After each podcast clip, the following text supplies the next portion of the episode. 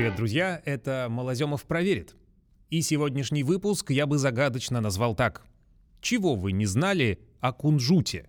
Ну правда, эти крошечные, вкусные зернышки мы привыкли видеть на рогаликах, хлебных палочках, булочках для гамбургеров. Кто-то готовит с ними салаты, а кто-то блюда с восточным акцентом. Но, по-моему, большинство людей его недооценивает. И вот почему. Сначала пара слов об истории. Если бы сказку про Али-Бабу и 40 разбойников переводили дословно, то знаменитое заклинание было бы такое «Кунжут, откройся!». Все дело в том, что кунжут по-арабски звучит как «сим-сим». Благодаря этому волшебному слову становилась доступна заветная пещера с сокровищами. И считается, что сказочный пароль навеян способностью коробочек кунжута неожиданно лопаться – Именно по этой причине плоды убирают до того, как они полностью созреют, чтобы не растерять семена, а их в каждом стручке около сотни. Я их щупал на экспериментальной плантации в Астраханской области. Это действительно такая недотрога, только коснись, сразу семена вываливаются. Поэтому, кстати, он такой дорогой. Доверить сбор машинам невозможно, надо собирать исключительно руками. Любопытно, что цветет кунжут всего один день. Цветы бывают белые, сиреневые и розовые, поэтому те, кому удалось застать этот момент, настоящие счастливчики. В природе существует около 35 видов кунжута, но самыми популярными являются три. Белый, коричневый и черный. Семена очень полезны. Это отличный источник меди, марганца, кальция, фосфора, магния, железа, цинка, молибдена, витамина А, нескольких витаминов группы В, селена и пищевых волокон.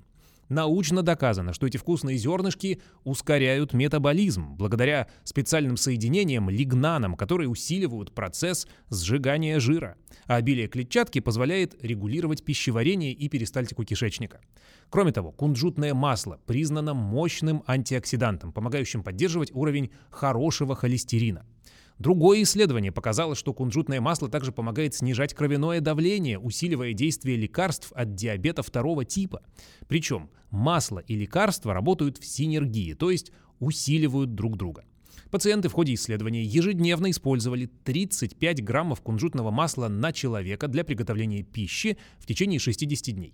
Так вот, уровень глюкозы после комбинированной терапии снизился на 36%, а уровень гликогемоглобина, это показатель среднего содержания сахара в крови за длительный промежуток времени, снизился на 43%. То есть это было лучше, чем просто лекарство. Кроме того, кунжутное масло используют и в солнцезащитной косметике, так как оно способно поглощать ультрафиолет. Благодаря соединению под названием сезамол семена кунжута противостоят и вредному воздействию радиации, так что их регулярное потребление показано онкобольным и для профилактики раковых болезней. Такие данные приводит в своей книге «Мои рецепты от рака» известный испанский врач Одиле Фернандес. Подтверждают это и доктора из Объединенных Арабских Эмиратов. Они ставили опыт над мышами, в ходе которого за полчаса до облучения вводили грызунам сизамол, потом подвергали действию лучей, проводили анализ состояния ДНК, и они выяснили, что молекула повышает стойкость генетического материала к разрывам от облучения. Интересный факт. Некоторые исследования показывают, что черный кунжут действует значительно сильнее, чем белый. Антиокислительный эффект семян подтвердили и бразильские ученые, которые провели эксперимент на футболистах. Целый месяц в их рацион ежедневно добавляли 2 столовых ложки кунжута и после этого отметили улучшение состояния мышц. Количество повреждений на тренировках было меньше. Любопытно, что в Индии с рождения малышам делают массаж кунжутным маслом. Считается, что так дети будут крепче спать и активнее развиваться. А в Японии практически в каждой аптеке я лично видел, можно купить ячменно-кунжутный чай. Местные жители верят, что он помогает от давления. Ну и, конечно, нельзя не упомянуть о самом, наверное, впечатляющем достижении кунжута. Он невероятно богат кальцием. В 100 граммах семян его содержится 975 миллиграммов, практически суточная норма. Впрочем, усваивается он хуже, чем из молока или творога. Или сыра. Так что вегетарианцам надо это иметь в виду. Важный практический вопрос. Как выбрать хороший кунжут? Первый критерий сухость и рассыпчатость семян. Если есть возможность, попробуйте на вкус. Они не должны горчить, потому что ну, могут прогоркнуть от контакта с воздухом и долгого хранения, а тогда они станут из полезных просто даже опасными. Еще у зернышек должен быть однородный цвет. На цвет стоит обратить внимание и при выборе масла. Чем оно светлее и прозрачнее, тем меньше в нем примесей. Аромат должен быть орехово-маслянистый, а опять же не прогорклый. Кстати, сохранились сведения, что китайцы еще за 5000 лет до нашей эры использовали кунжутное масло как топливо для светильников, то есть продукт древний. Удивительно и то, что сажа, остававшаяся после сгорания, тоже шла в дело. Из нее делали тушь для каллиграфии и рисования. Но, конечно, кунжут это вовсе не только семена и масло.